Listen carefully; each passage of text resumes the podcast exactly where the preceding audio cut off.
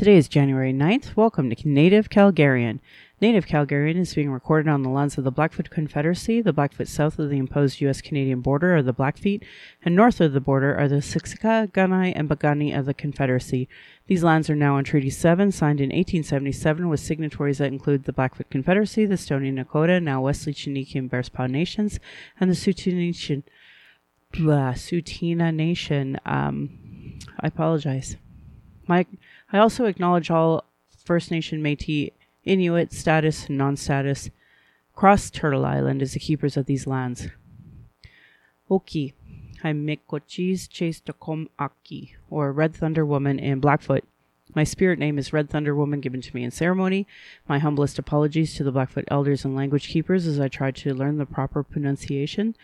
I honor the Blackfoot. I honor the territory that I'm on.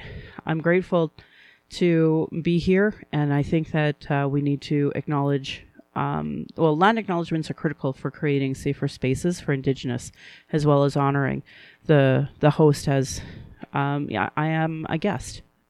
So my name is Michelle Robinson. I was born as Michelle Elliott here in Calgary. These are English names which have afforded me privilege in an English colonial world. My mother is Northern Slavey Dene or Sahtu Dene my Indian Act Imposed status card by the Canadian government says Yellowknives Dene.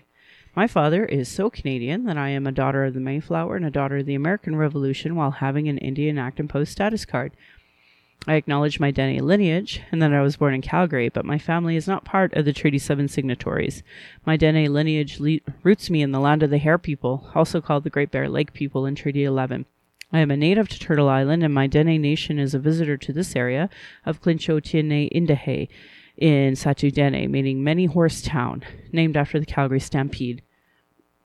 Any mistakes or misinterpretations are on me. I encourage questions so that misunderstandings can be cleared up as soon as possible. I do not speak on behalf of all Indigenous, but I can share what I know as I walk down my road. If you're experiencing emotional distress after hearing anything we talk about today and want to talk, call the First Nation and Inuit Hope for Wellness helpline at 1 855 242 3310. It's toll free and open 24 hours a day, seven days a week, and uh, available in some Indigenous languages. For the non Indigenous, there are distress center lines in your area.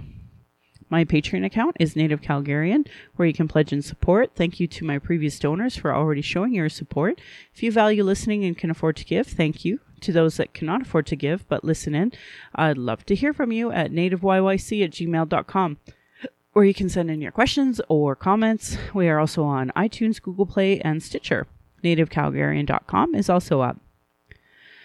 So, a lot of stuff has happened since um, we recorded.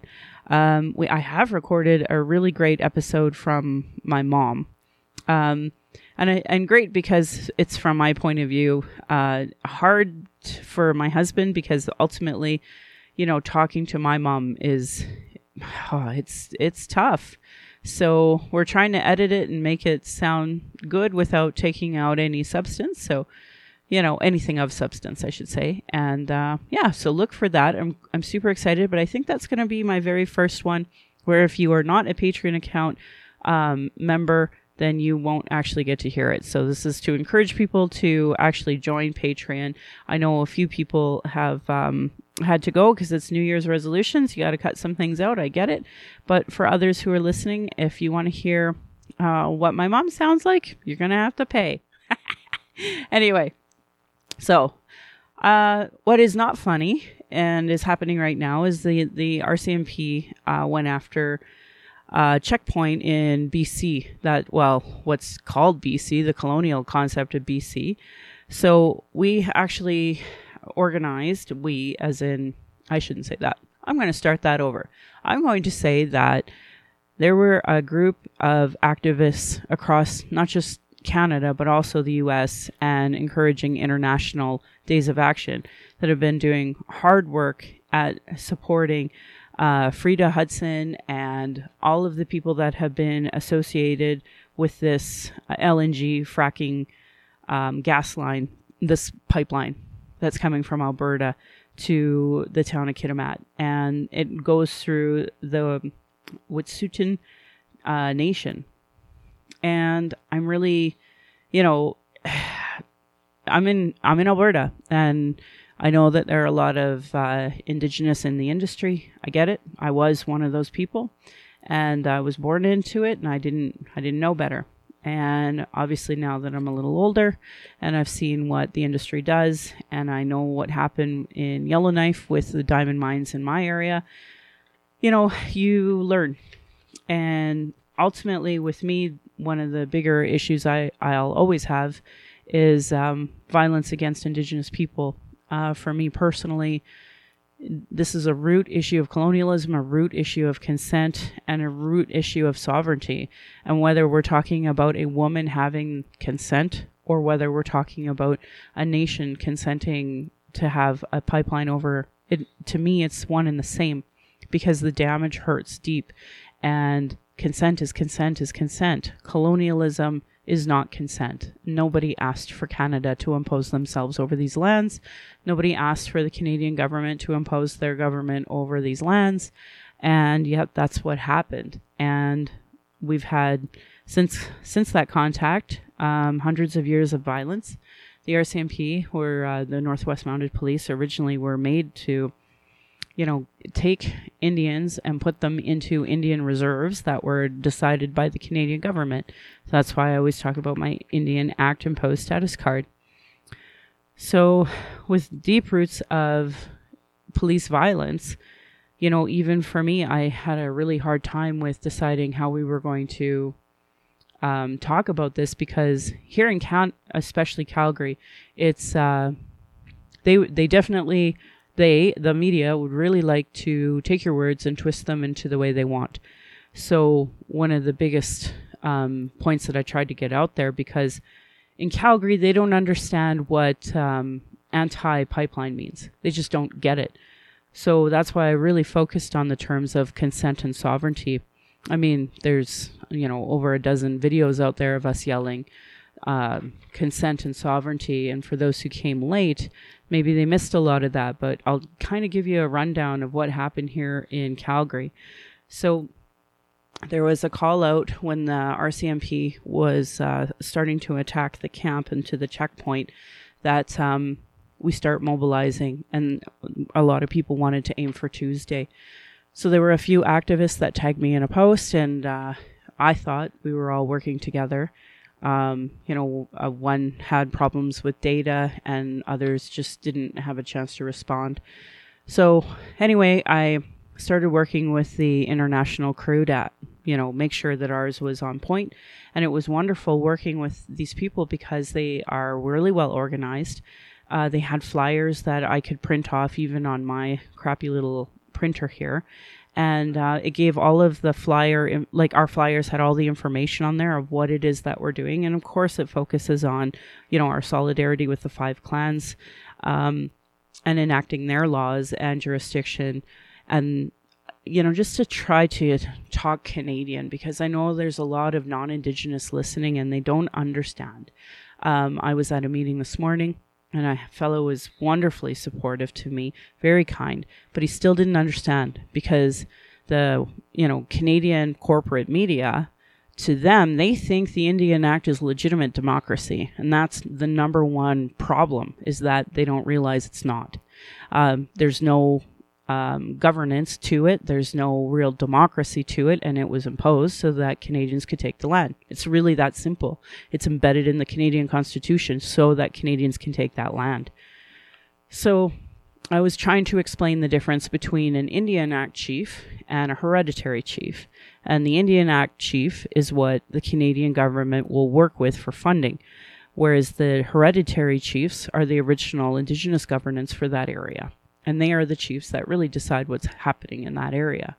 And um, you know, the Canadian media, of course, like to take things out of context and, and not really explain colonialism. So the average Canadian doesn't understand colonialism, let alone, you know, stealing land, land theft, and then imposing um, poor governance and then imposing, um, you know, their language, their law on people who you know, at the end of the day, don't recognize their laws because they have their own way of doing things as they have for thousands of years. So there's that huge disconnect in Canada. And um, my my hope is one day people listening will understand that. So anyway, we have hereditary chiefs who decided that they don't want the pipeline. So to me, it's really simple. You can have 99% uh, consent with the rest of the land, but if there is one point of it where people say no, consent is consent is consent. I, I can't like I I wouldn't allow my my father to forcibly hug my daughter. I don't understand why this is such a difficult concept for Canada. So anyway, the uh, RCMP went in on some court injunction, which is hysterically funny because they never um, impose them when it comes to anybody but First Nations, and there's already um, a precedence to showcase that um, hereditary law or hereditary chiefs, their voice actually supersedes Canadian law. And of course, now being in this time of so called reconciliation, where we are going to recognize the United Nations Declaration of Rights of Indigenous People, it's so painfully obvious that we're breaking, you know, UNDRIP and, and there's, I mean, a lot of people don't even like the term reconciliation because we have nothing to reconcile. It should be called concili- conciliation because it assumes that you had a good re- relationship beforehand and there's never been a good relationship and this just solidified that. So colonial violence by the rcmp something i will never ever ever ever stand the go- with the government on. Um, a lot of people are saying well we need to follow the rule of law and just a little reminder that hitler followed the rule of law in order to slaughter all those jews so canada's been doing the same thing here only because you guys are in charge you get to write the history books don't you so that's where we're at. And um, obviously, in Calgary, it's a really difficult conversation to have because with the Indian Act came imposed poverty. And with imposed poverty, I mean, anybody will do anything to survive, including be a part of the oil and gas industry. I mean, I just assume that's what everybody does. And, uh, you know, obviously now life is a little different for me and I've changed the where I am in, in my life. But you know, I understand that there are some people that just need a job and they need to put food on the table. And, you know, we face um, disproportionate amounts of racism. So, us keeping a job at times is very difficult. I know for me, since um, there's there's been a Kokum scarf campaign for for us women to wear our Kokum scarves. So I make a point of doing it, and I can tell you point blank, I have seen such a change in the um, customer service, the kindness, um, you know, the way people drive aggressively around me. I've seen a huge change. And uh, it's part of the reason why I never decorated my van with anything that was Indigenous. Um, but now I'm getting to that point where I'm too proud to hide who I am and, um, and fit in Canadian uh, society and when I need to be me. And I'm Dene. That's point blank. I, you can't you're always native. That's the problem. You're born native. You can be in denial for even decades of who you are, but that doesn't change who you are. And it doesn't change your experience in life and it doesn't change your intergenerational trauma, but it also doesn't change the good DNA that's in your blood too. So that's why those songs do come, and that's why the visions do come, and that's why ceremony is important. It means different things to different people. I get it. So I went a bit off on a tangent here. anyway, I want to go back to um, to what I really want to discuss is the violence against um, this camp and all of the people that were arrested. Fourteen arrested. Now, um, at this time, right now, it is nine, and all of the people have been released from the jails, as far as we know. So, my hope is is that. Uh, you know, we'll see less violence, but unfortunately, I know there's another checkpoint that they want to take control of. So we will likely see the same people fighting for their lands probably get forcibly removed yet again. And uh, Canada knows its actions are illegal. They've fought for years in court since 1997. The Supreme Court of Canada ruled that the Wet'suwet'en people, as represented by their hereditary leaders, had not given up their rights and titles to over 22 thousand square kilometers of northern British Columbia. Trans Canada and the provincial and federal governments are open, openly violating this landmark ruling. And I'm reading directly from the flyer that we gave away because um, it's important that people understand that, you know, we're we're just people living on our land, and the Canadian government deciding, hey, I need to put a pipeline right through your territory. Um, I'm just going to keep reading here a bit. We stand as witnesses to this historic moment when the federal and provincial governments can choose to follow the uh, principles of reconciliation and respect the United Nations Declaration on the Rights of Indigenous People, or respond by perpetrating and entrenching the ongoing legacy of colonialism in Canada. We demand that the provincial and federal governments uphold their responsibilities to the United Nations Declaration on Rights of Indigenous People and respect the Wet'suwet'en law. We are now prepared for a protracted struggle. The hereditary chiefs of Wet'suwet'en and the land defenders are holding the front lines and have no intention of allowing Wet'suwet'en sovereignty to be violated. In plain language, the threat made by the RCMP to invade these territories is a violation of human rights, a siege, an extension of genocide that they have survived since contact. And this was a quote from Action Alert. So, you know, uh, whether we're talking, oh, so I should also add there's there's a few different uh, places that you can um, give donations to. So there's um, the Gidimt'en Access Point. They have their own GoFundMe. And then there's the Unistoten Legal Fund. They have their own. So you have lots of places that you can definitely donate to help with um, their legal costs specifically. I mean, it's been ongoing and will continue to go. And unfortunately, it's hard because for me, um, they don't recognize Indigenous law and we need them to recognize Indigenous law. I, it's so simple, but for some reason, Canadians just don't understand that somebody else's law is different than theirs. And I don't know, here we are. So, a little more back to consent. Ultimately, we don't have consent. Um, you know, Canadians, you, you're going to have to live with this. You're going to have to live with the amount of para, paramilitary deployment that have come on Indigenous people generation after generation. You are literally witnessing a new layer of intergenerational trauma. Because for someone like myself, like I know the root of this is here in Calgary. The root of it is at that Trans Canada building. The root of it is is preventable not just here but globally so many places are exploiting lands globally right from Calgary. Even my own territory, uh, they're doing, they're, well, they're trying, failing, I would argue, at cleanup of the diamond mines and the gold mines that are up there. And their uh, head office is here in Calgary, and they're just going to have like a sub um, office up in Yellowknife to run this operation of um, cleanup.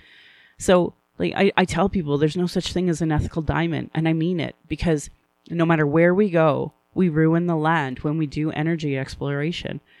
So um, it's been interesting. Uh, we had our rally.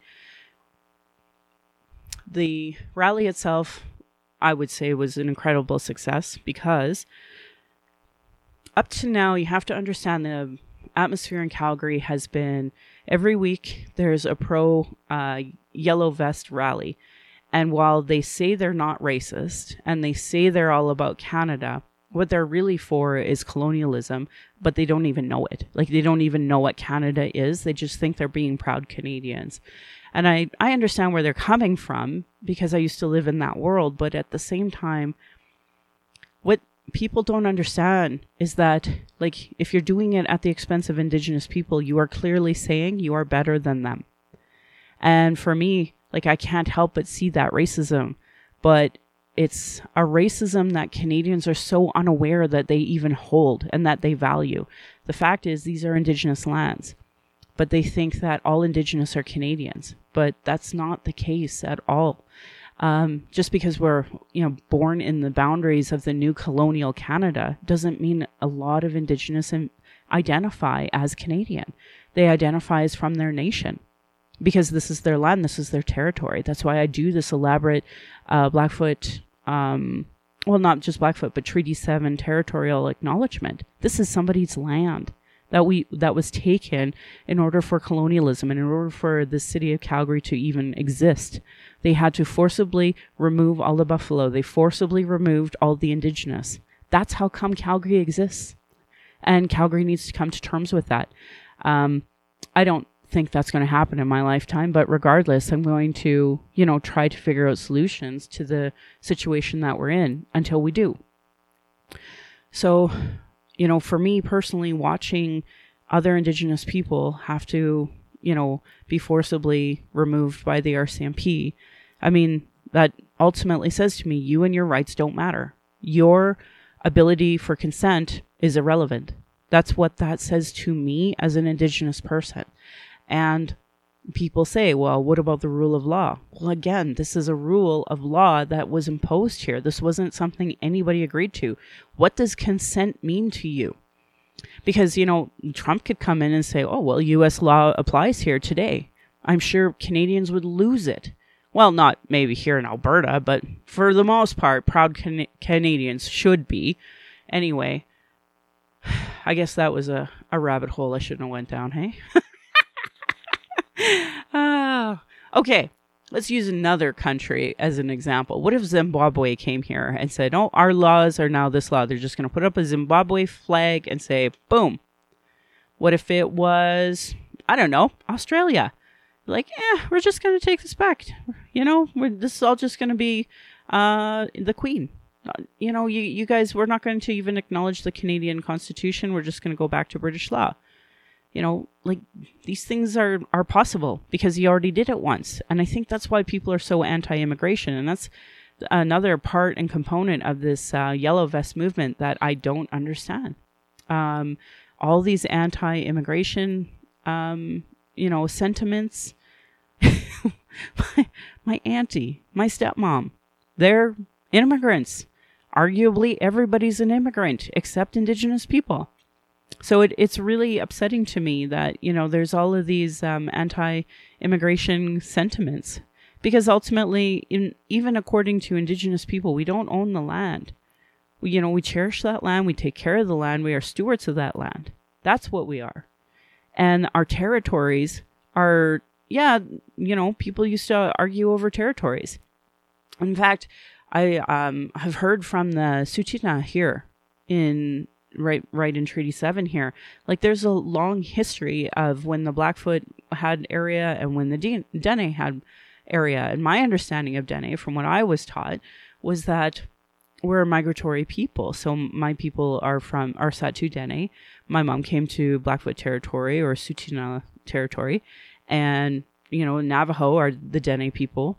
So it makes sense for there to always be a, a corridor or a pathway that we would be you know, traveling to and from. I've heard Dene are all the way into South America. Of course, I don't know, no, but a lot of that history has been lost, and I'm quite colonized, so surviving in this stupid colonial world. And oh, I should totally, we should like take Madonna's Material Girl and like change it to like Colonial Girl and, you know, try to decolonize that song. That'd be fun. Well, I'm a nerd, what can I say? Anyway, um, so, right now, there's a lot of conversations about what are the next steps, and I know that there's probably going to be another um, violent takedown. Uh, for those who do not know, that the RCMP actually um, cut off all communication. So a lot of the video that we did get were were things that were um, saved on on like a video camera or something like that because they could just cut off all communications. And that happens to us on a regular basis. It happened in standing rock.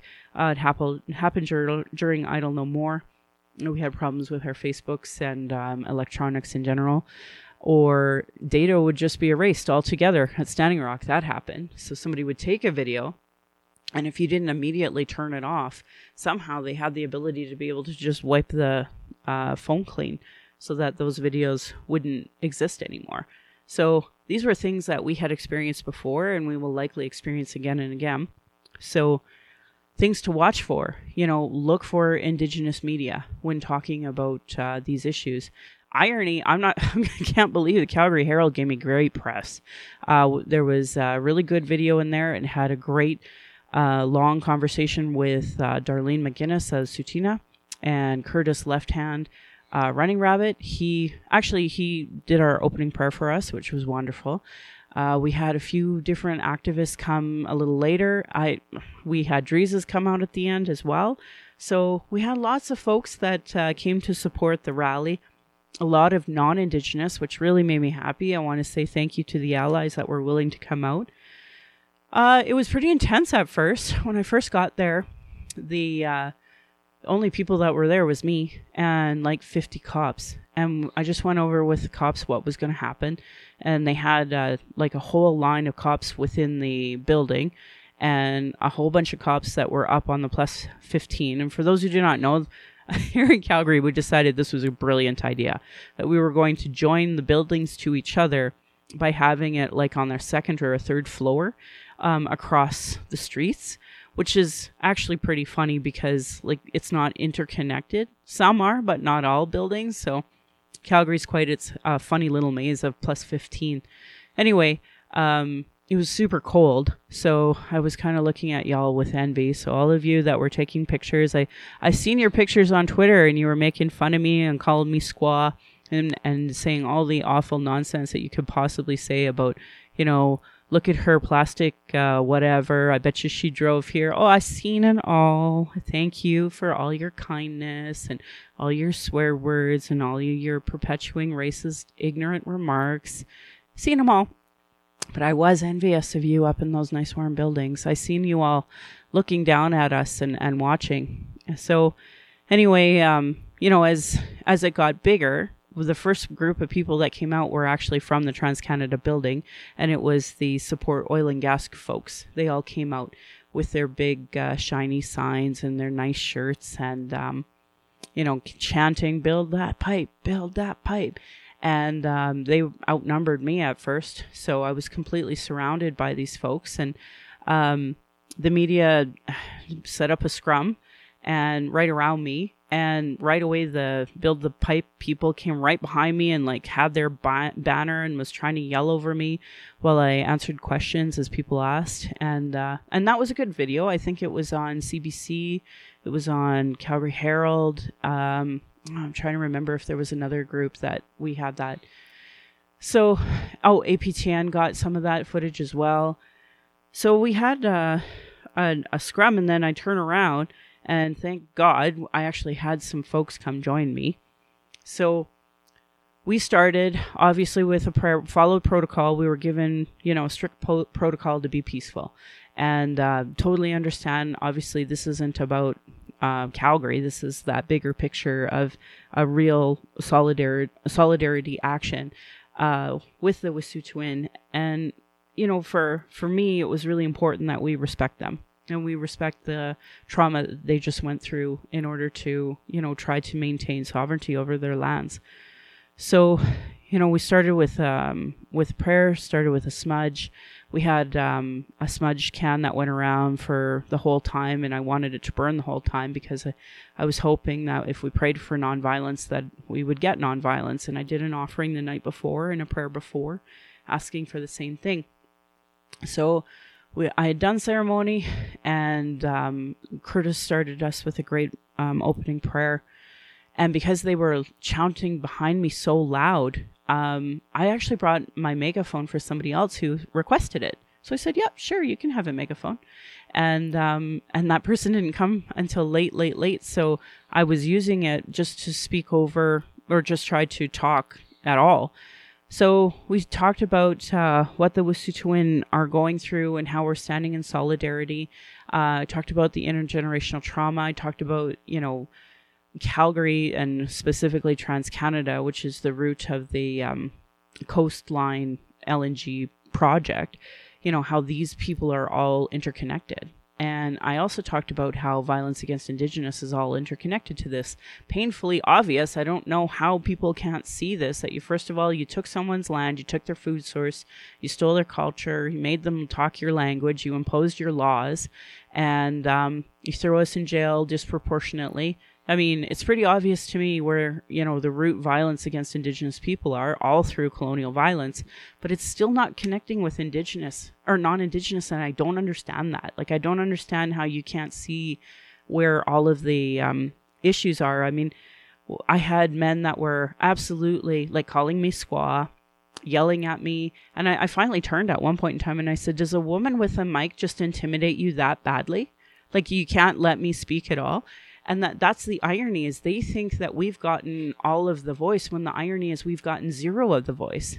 Even to today, um, you know, I was reading a lot of the reporting that took place from yesterday and today.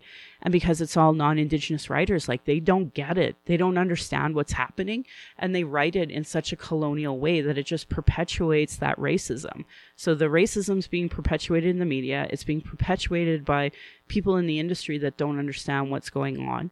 Um, you know, and of course they, uh, the media, they, um, went out of their way to find, you know, natives who work in the industry who are loyal to the industry because they're if they don't work, then, you know, that's their their living.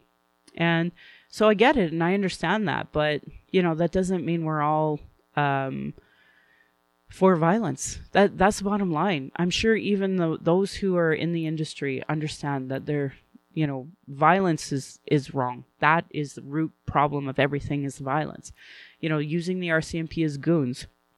I don't. It it's really hard for us as Indigenous people. There was a, a meme or or whatever that went around, basically said, you know, it's perfectly acceptable to shoot and kill an Indigenous boy, referring to Colten Boushie, um, protecting your land, but you don't understand why Indigenous people protect their land. And I mean, we're not even talking about guns. These are our elders, these are babies, these are um, every generation in between, unarmed, nothing but feathers and drums and their traditions. And here, here they are being forcibly removed by the RCMP.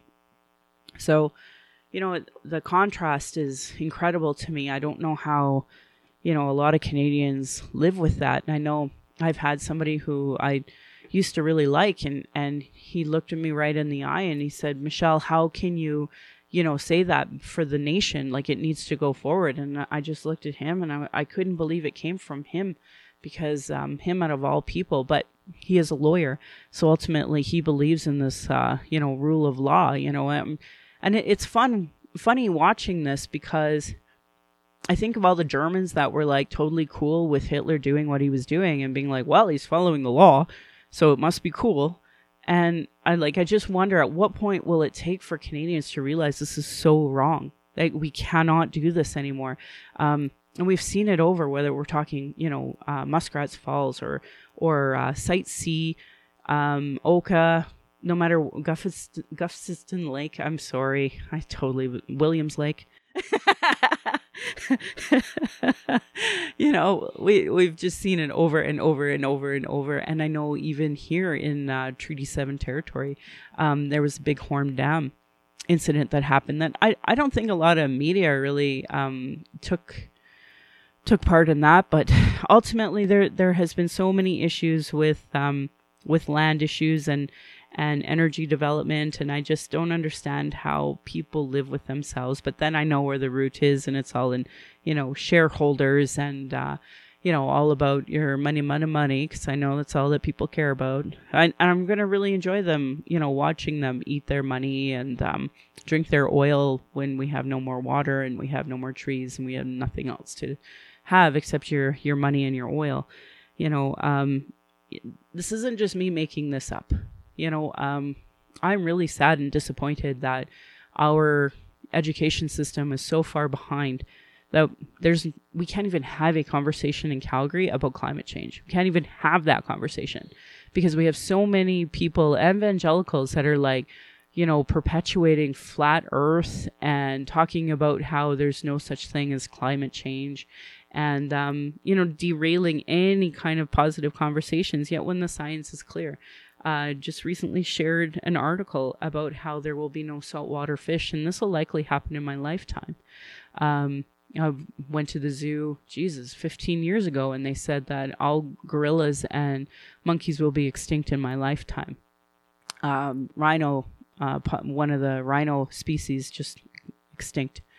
Um, I I don't know why people are okay with this. Like I don't know how erasing the buffalo from all of North America was so cool and acceptable. I just, I will never understand colonialism. I will never understand it, and I, I it breaks my heart thinking about all of the, you know, natural laws that we're trying to protect here. Um, so anyway, there's conversations about what the future could look like, and I just know here in Calgary the atmosphere with the Yellow Jackets is um, one of racism, anti-indigenous sentiment, and uh, anti-immigration, and it's just it's not safe to be even having these conversations. And I think it was really amplified when they had this uh, one young youth, young naive youth, who said, "Oh, construction workers are are great people," blah blah blah blah blah. And I thought, well, if there was ever a time for intersectional um, feminism, it is right now. But the irony is, even those women who consider themselves feminists, that they just lose that intersectional lens and uh, say the most racist, harmful things to Indigenous people. And well, you just, I just personally know, um, allyship is like reconciliation. It's a, it's a word, and it, it's something I'd like to work towards, but I just don't know if people will understand in time to save the earth, frankly. I just don't know. Um, one of the books that I have that I really enjoy reading is from uh, Dr. Kevin Taft. And, you know, he, he basically has gone out on the industry and said, look, globally, um, every pol- uh, country and policy is moving away from fossil fuels. And that's leaving Alberta incredibly vulnerable. And unfortunately, we have these blowhards who just don't get it, who are going to be in power again, who worry more about, you know, the Freedom Party than they do about uh, the fact that we are going to have no industry anyway here and the land will be ruined and there's going to be all of these um, reclamations that need to be done whether pipeline or, or wells and nobody's going to do anything about it. And that's you know what? That's completely overlooking the fact that I'm watching these trains coming in and out of Calgary right now, filled with um, dilbit, uh, diluted bitumen, um, tar sands. Some people call it oil sands, but it, it's modified so that it can travel. Anyway, it's incredibly toxic, and uh, yeah, I'm just I'm horrified at the idea of what could happen here in the future if something something goes wrong with those rail cars. And I mean, in the 2011 election, our uh, Calgary East had uh, encompassed the train yards there in Inglewood. We were talking about train noise and issues then. So, you know, here we are, 20, 2019. Nothing's changed. In fact, it's just gotten worse. So, I'm uh, I'm very concerned about the state of Calgary and, and, and what is happening. Ultimately, nobody wants to hear Indigenous voices and, and what we have to say. And that's why I think the protest was such a success, so that we had that opportunity to say, this is wrong. It is wrong to be talking about immigration in the way you are, but specifically for this particular rally, we were very clear that no consent, no um, you know, this is an issue of sovereignty. If somebody says no, if they do not consent, then the answer is no. And they need to work harder to get that yes. And if they never say yes, then you got to figure out a different route. There's just no other way to say it. And I know for um, the executives in the oil towers right now, they're going, well, but look at this. It costs so much more extra to take it this further south sorry, you're going to have to take it further south and do this unless you're okay with more colonial violence against Indigenous people, which clearly most of Canada is. They think that the rule of law means it's okay to be this way to Indigenous people. Well, I'm telling you, Canada, if you're okay with that, that's the same mentality the Germans had with letting Hitler do what he had to do to the Jews. So, you know, really, are you are you sure you want to be on the you know right side of the rule of law? Because I know for me, um, I'm not okay with it. Really want to give a shout out to uh, Cheryl um, from the Green Party. She just released a statement today that banged on all of that. It talked about all of the sovereignty issues, all of the um, consent issues, the colonial violence from the state. You know, this is such a no brainer. I I don't think anybody would be okay with the RCMP, you know, forcibly removing a bunch of the people from High River during the flood, even though it may have been in their best interest. That would have been all over the news. But here we are. It's perfectly okay. And that just shows your racism, Canada. You're okay with this? You're racist. Bottom line. There's no nice way to say that. I don't care about what you think you think you know about Indigenous people. You don't. You don't understand colonialism. You don't understand racism. You keep saying build that pipe over the violence, like, and allowing the RCMP to continue that violence on Indigenous people, you're you are a colonizer. You absolutely have earned the term colonizer, and and proudly chanting. I had one guy who thought he was my friend, and he's like, "Oh, you're a troublemaker," and I just thought, "Fuck you, fuck you," because you know what? I'm one of the only people who are willing to say this is wrong. This is a human rights violation. I don't understand how Canadians who think that they care about human rights think they have any right to tell anyone in the world about human rights after what just happened. Because you know why? You don't see Indigenous people as humans. That's what it is. That's why you're okay with that in your head. And that's what's wrong with you. That's why you're a colonizer. So you need to start seeing Indigenous people as people because you, you don't. You might think you do, but you don't. If your rule of law is so important over human life, you're a colonizer. It's really that simple. So this is where we're at, Canada. We're there's no reconciliation. you you need to start getting and understanding these issues. This land acknowledgement, it's for a reason. It's to teach you, to teach you what land you're on because you think you're on Canada. This Alberta, BC, this is all new. Um, uh, it's so new that none of it wasn't even a thing when I was in school. I'm pretty sure we had like, um, you know, Pluto was still a planet. So I just want you to think about your colonizer ways and think about how easy it is to, to dismantle it. Because if I can dismantle it in my head, I'm sure you can too. So I wanted to throw that out just to let people know a little bit about the rally um, the pro pipeline people started singing "Oh Canada," and all I could think to do was just take a knee. And uh, I didn't get to see behind me, but apparently everybody else took a knee too, and that meant a lot because I just think that, you know, you have to understand if you're okay with singing "Oh Canada" to a hurt group of people that just had the RCMP violently remove them from their lands, that's a problem. I, I don't know how you could be so cold hearted. I just don't. I don't understand how you don't give us space to speak. Why you gotta yell over us or try. Like, you know, when I talk about violence against Indigenous women, it, yeah, you called me squaw and all sorts of stuff on Twitter. Whatever. That's, that's your normal day to day violence is misogyny. Racist misogyny. Cool. You're going to put that out there? Fine. Fuck you. But it it's more than that. It was when the uh, Calgary police put this line right in front of me, in between me and my crowd that w- I was talking to, and putting me that much closer to the oil and gas people who literally just were seething in hate.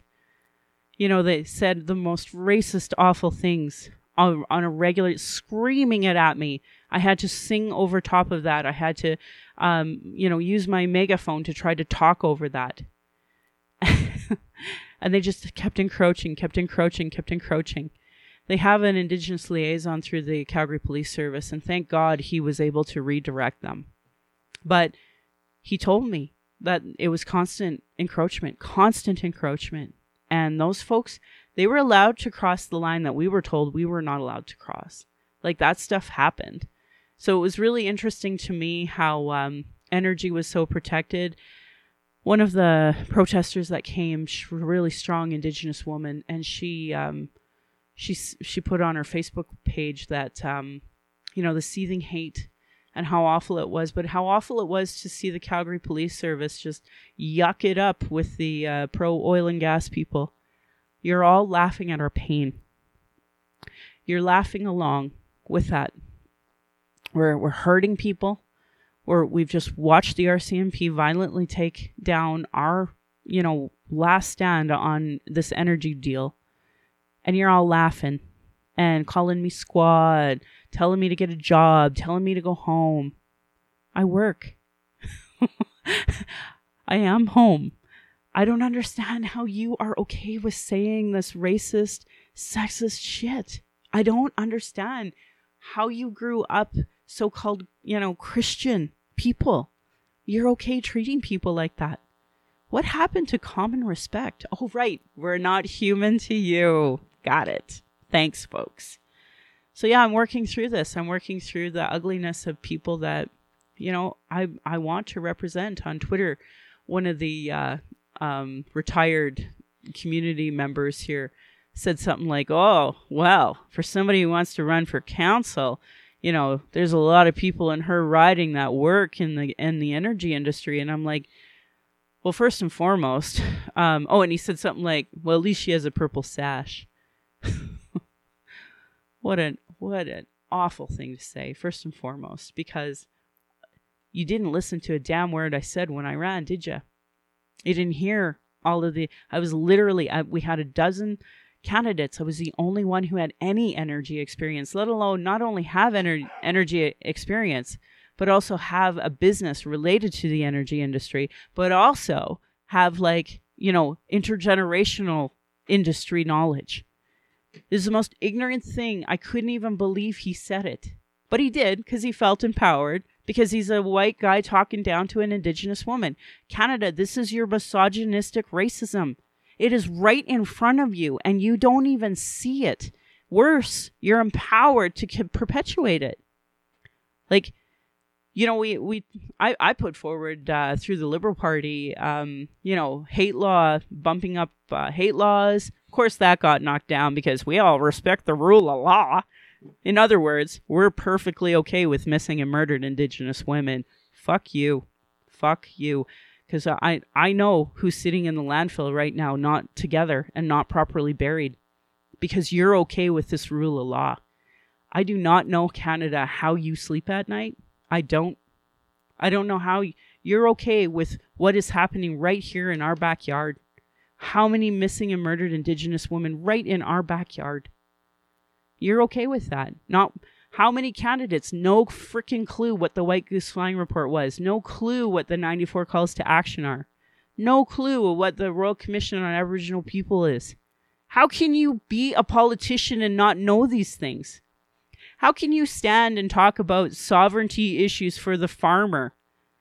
How can you even stand there and, and look at Indigenous people and not see us as people? I, I will never understand you, Canada, how you sleep at night ultimately, I just hope the Wet'suwet'en people know that here in Calgary we see it.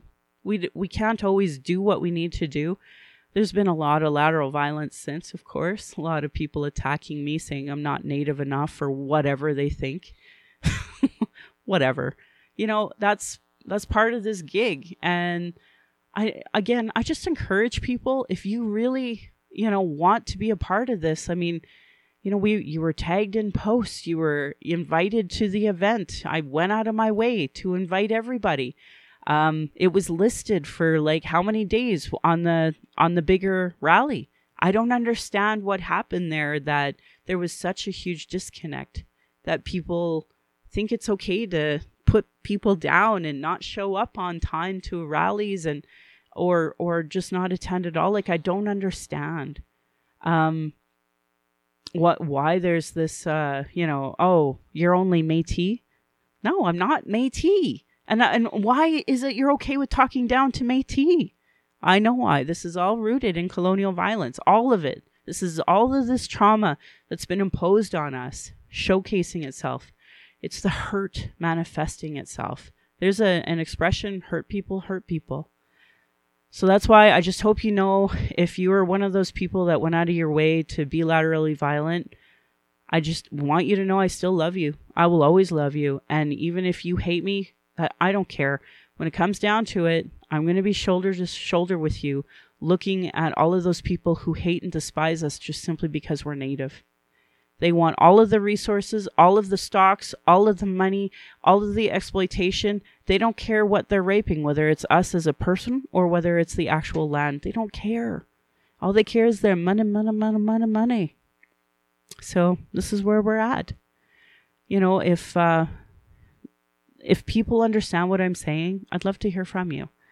Um, Indigenous people have been talking about our issues, sharing our traumas, whether it's in reports, on podcasts now, commissions, and in public hearings, just so can be regularly disregarded.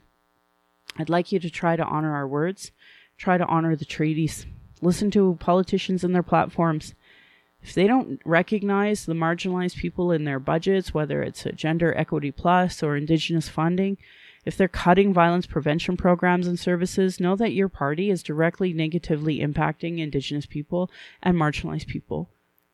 Demand they implement the Truth and Reconciliation Commission calls to action, the recommendations of the Royal Commission on Aboriginal People, the multiple reports about child welfare reform and violence prevention. Our people are experiencing extreme racism and misogyny in the educational and health institutions, with multiple reports that say the same thing. This isn't something I'm making up. Demand change from election platforms and politicians. And if they don't understand colonialism and racism and sexism, they literally have zero business running. This should be understood by all politi- all parties, all politicians, community organizations, sports, etc. Violence is my everyday reality. Every Indigenous generation has faced it, and that's why I started this podcast to speak freely without interruption, without tone police, without leadership shaming, without gaslighting questions, as many people do not want to hear Indigenous opinion but sure want to tell us theirs, usually by people who know nothing about Indigenous, know nothing about colonialism, know nothing about the constant surveillance of Indigenous people, our protests, our vigils, and our rights. You know, microaggressions every single day. Whether it's your, you know, rude to me in traffic, and you probably wouldn't have been if it wasn't for me wearing my Kokum scarf you know, and then there's the people dealing with that internalized racism, people who are gatekeepers, uh, survive off the status quo, people who are really in their trauma and are hurting other people. You know, they just stop people from doing the work. Um, I know there's a lot of activists locally that have experienced so much lateral violence, they don't want to be a part of um, organizing. So that's why I did understand when some people didn't reply. I just didn't expect the after effect of saying, oh, why didn't you? You should have those types of things.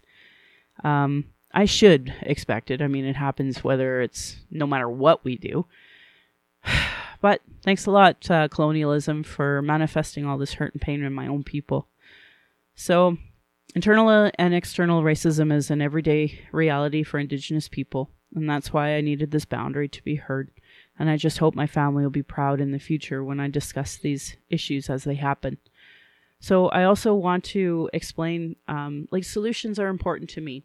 I mean, we've talked f- about the United Nations Declaration on Rights of Indigenous People, the 94 calls to action from the Truth and Reconciliation Commission, the over 400 recommendations of the Royal Commission of Aboriginal Peoples. But I'm still trying to teach folks. So I do that land acknowledgement in the hopes that people will understand if you want to create uh, warm and inclusive spaces for Indigenous people, you're going to have to start doing that. Um, if you care about reconciliation, you need to start doing that. But you know, Indigenous people, we're not the only marginalized group of folks. So I want to give more solutions. And that's why I go out of my way to talk about how to create a safer space for marginalized people. You know, do something. Having intention, good intentions is not enough. So, like, I'll see people say, Oh, I feel so much pain for what happened in the past. Save your tears, man. I don't care. Nobody cares, actually. We need you to do some action. Um, I've been trying to post that more on Facebook and Twitter that um, action equals ally. So if you're not doing something, then you're actually not being an ally. Um, take action to make change. Speak out against racism. Ask questions for the uh, for those with more understanding. Find allies and create a support system for yourself so that you can advocate for culturally safe approaches. Take responsibility for your own learning. Read, reflect, ask questions. Do not expect this learning to come from Indigenous people. Take time for self reflection. Be aware of your own assumptions and biases. Question everything that you've learned about Indigenous people and take steps to actively disrupt those stereotypes. And oh my God, can I tell you, everything that you can possibly say has been said to me in the last I don't know, 48 hours. Commit to a lifelong learning. Be prepared to be uncomfortable. Understanding colonialism and the legacy of racism is an ongoing and difficult task. Just going to talk about that comfort mm, for a bit. I'm sure you've heard me basically say, I don't know how you sleep at night. I don't understand why I'm supposed to make you feel comfortable. Why are you sup- allowed to feel comfortable when my people are being murdered, my people are being missing, my people are being dismembered, my people are being put into um, landfills, my people are being taken um, by the RCMP and arrested after their you know nation fought so hard in laws in through the legal system and are recognized uh, through the Canadian legal system, even though it's not our system. Why am I supposed to make you feel comfortable?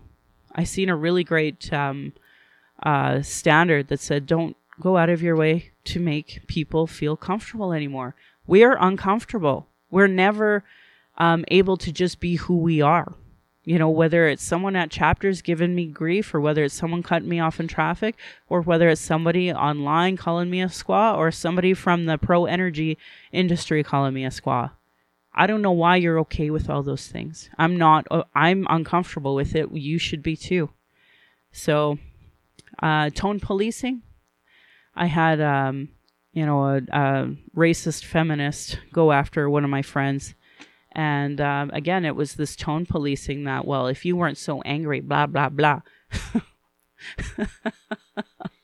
you know, I really hope one day you understand what oppression means because clearly you don't. And clearly you have no right to say to somebody who's hurting those awful racist things. So good on ya. Keep up that shit, I guess, if you uh, want to continue to be a rude racist colonizer. But why? Like, why would you want to treat your neighbor that way? We're so, like, reason why I got vo- involved in my community was because I do want to bridge, build or, um, bridge these two communities together.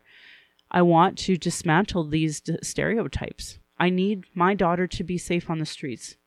Why is this such a hard concept for folks? I would argue everyone wants their daughter to be safe on the streets. And that's what I want. My goal is that your daughter is safe. Why isn't your goal to keep my daughter safe?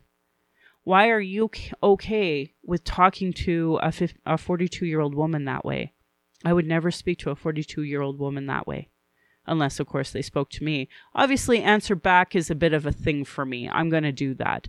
Um, but I have to because I'm tired of making you feel comfortable with you being comfortable hurting other people. That's not okay anymore. So I just want to say thank you to here to help.bc.ca. Uh, what is Indigenous cultural safety and why I should care about it for the resources. Um, lateral violence, internalized um, racism, you know that that's going to happen w- with Indigenous people during rallies and such. And just for the record, I love you. I love all of you, and I know where it's coming from. I know it's, you know, from structural racism that happened to these lands, whether it was through the Indian Act, Indian residential schools, other land clearing policies. Ultimately, we're in this together. Even if you might not want to recognize how indigenous I am, it should never be like that. I mean, I know a guy who's a nook, but because um, Nathan was one of the names that he was given, he was somehow less a nook that's I, I, I can't have this conversation about how native you are. This is ridiculous. Um, hats off to you that were you know raised traditionally, have um, pipe have our, our pipe carriers. I'm proud of you. I'm I honor you. I want to promote you. But can you understand that you're hurting the very folks that were taken from their homes from the Canadian government by saying you're not native enough? there are a lot of lost souls, especially in urban society. Um, you know, a lot of 60 scoop kids that they need your love and understanding. They need your forgiveness. They need your guidance, even. So give that guidance rather than putting down people and saying you're not Indian enough. But that's not for uh, Canadians, that's for us. Canadians, you're the cause of this. I hope you sleep well at night knowing that anyway, you can Google um, internalized racism, uh, Google lateral violence for more information.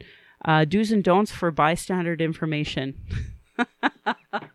so funny doing a rally and talking and talking and talking about bystander, um, what to do.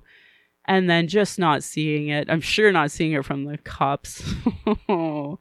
yeah. So, number one rule don't laugh along with the oppressor. Oh, right. You're wearing a uniform. Forgot. If you witness instances of racism, anti black, anti Muslim, anti trans, anti ability, anti indigenous, you know, any form of oppressive in, interpersonal violence and harassment, you know, someone's yelling at me saying I'm a squaw or yelling at me saying to get a job, guess what? That's racist. Ugh. Here's some tips on how to intervene. Make your presence known. Uh, if possible, make eye contact with the person being harassed and ask them if they want your support. I literally looked right at a cop when somebody was yelling at me about lighting a smudge and saying that we were, um, you know, smoking pot. I couldn't believe it. Made eye contact right away to be like, fuck that guy. And um, yeah, that's where we're at.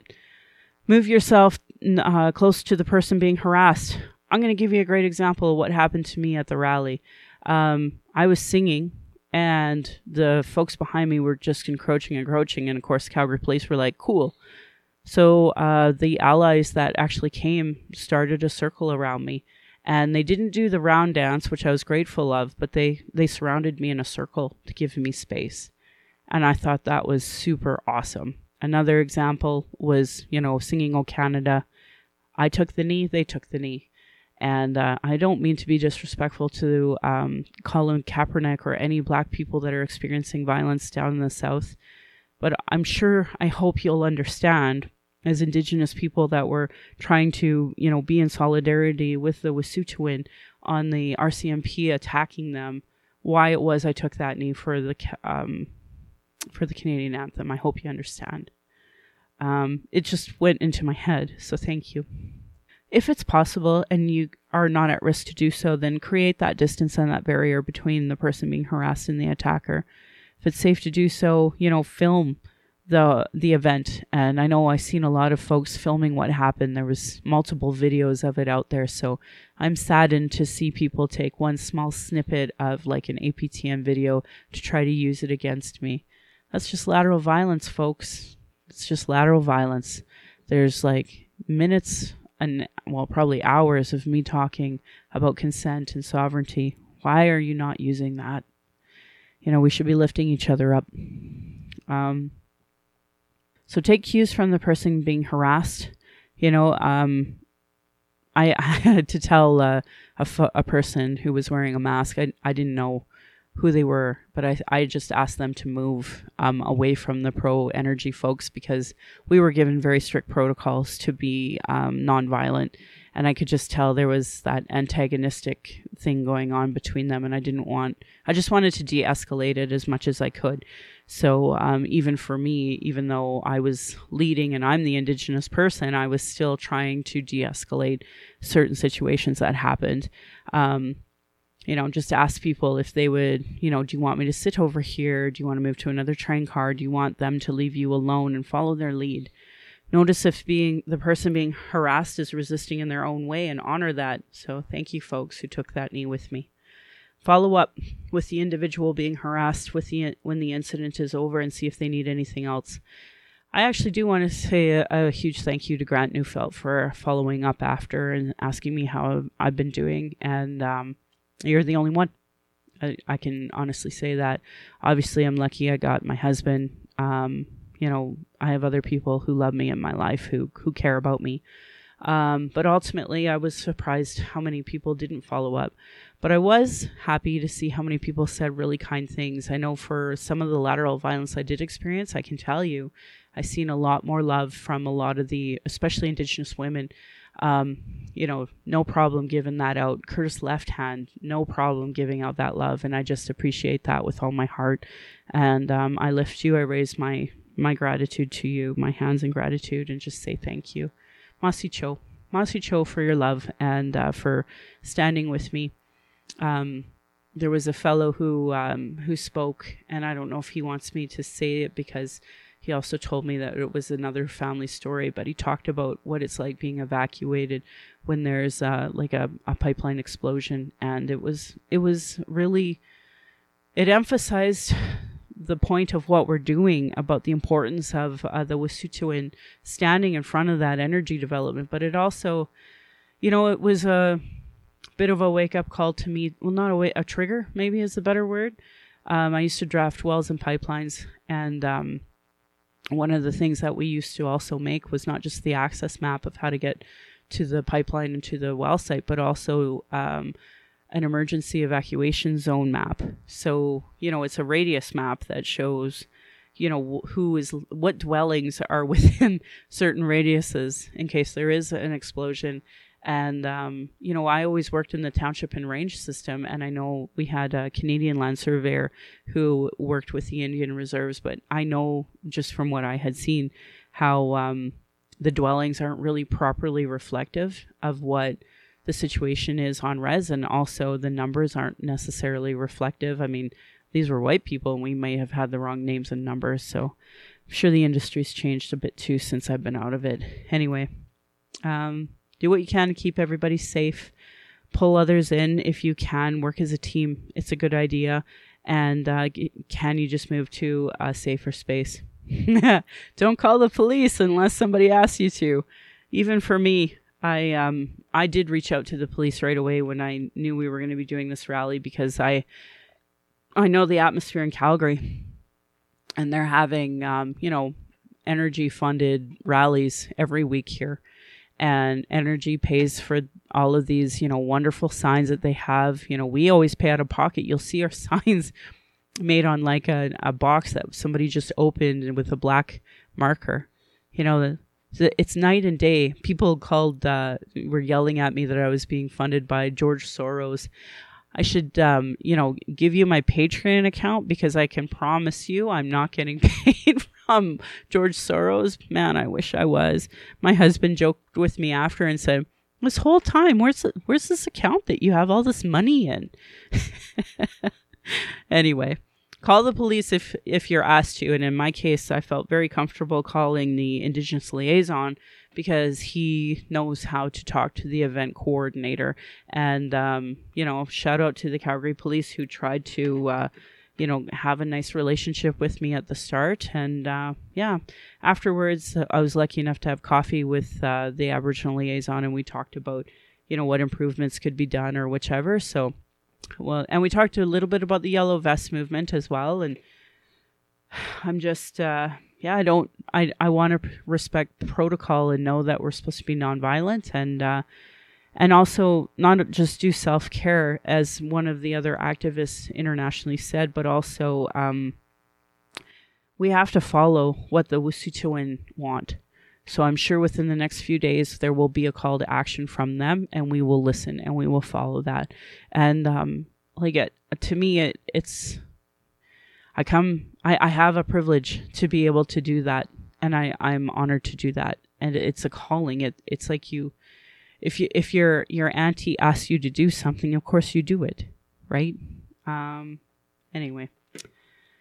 I just uh, I want the the folks that were directly impacted to know how um, you know your videos that you've put out there um, specifically that have shown Freda talking about what happened when she was in the healing uh, lodge trying to help other people and trying to do self-care while the RCMP are descending on her people. And there was another one and I want to say um, you know, maybe they don't want to be named, but their you know daughter was in there and and the elders are in there and it like this is a community that's being descended upon a peaceful community that's trying to heal from you know intergenerational colonialism. And i just can't believe that people like cheer sing o canada sleep at night are proud of this and and the rhetoric is so awful i mean you know, the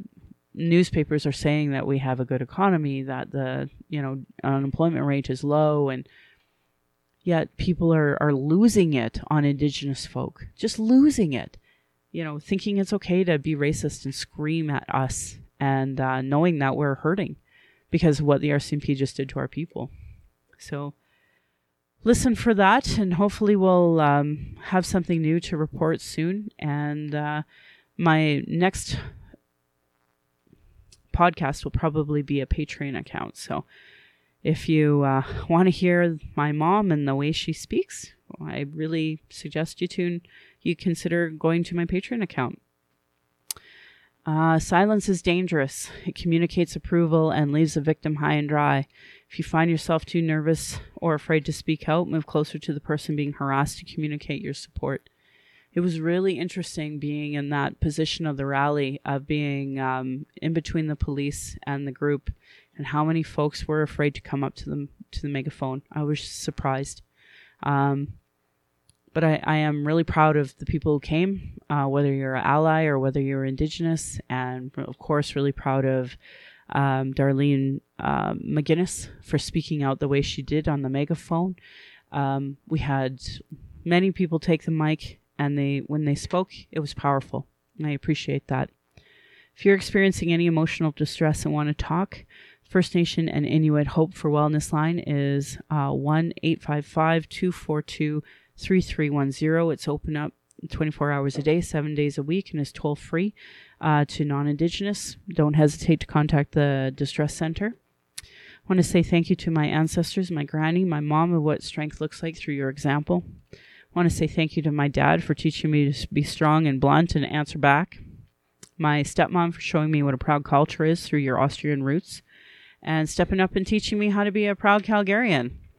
And it's through you I'm a second generation proud Calgarian. I want to say thank you to my husband Darcy for producing and editing this show, on top of being my husband, my childhood friend, the father of our child, and support down my journey of the Red Road. He's witnessed decades of racism and sexism. Um, yeah, he was a really great help at the rally to just to be witness to the insanity that that was. Um, and to our child, who we are blessed to learn from every day, we are honored you chose us you give me daily accountability to be a stronger, better person. My Patreon account is Native Calgarian. I want to say thank you to Ashley and Beatrice and Diana. I want to say thank you to Joni and to Judy and to Kenna, Matt, Nancy, Nathan, Sharon, The Sprawl, Tiffany, and Veronica. Thank you all for signing up and for constantly supporting me. Almost every one of those people I know um, personally, and I know that you've always been a great ally. I know there was a lot of people that wanted to go to that rally and couldn't be there, whether you were Indigenous or non Indigenous, or whether you were in the industry and too afraid to come. I get it. And um, I just want you to know I love you all. So if you value listening and can afford to give, thank you. To those who cannot afford to give but listen in, I'd love to hear from you at nativeyyc gmail.com where you can send in your comments or questions. We are now on iTunes, Google Play, and Stitcher. NativeCalgarian.com is also up where you can share with your friends and your family. Thanks for listening.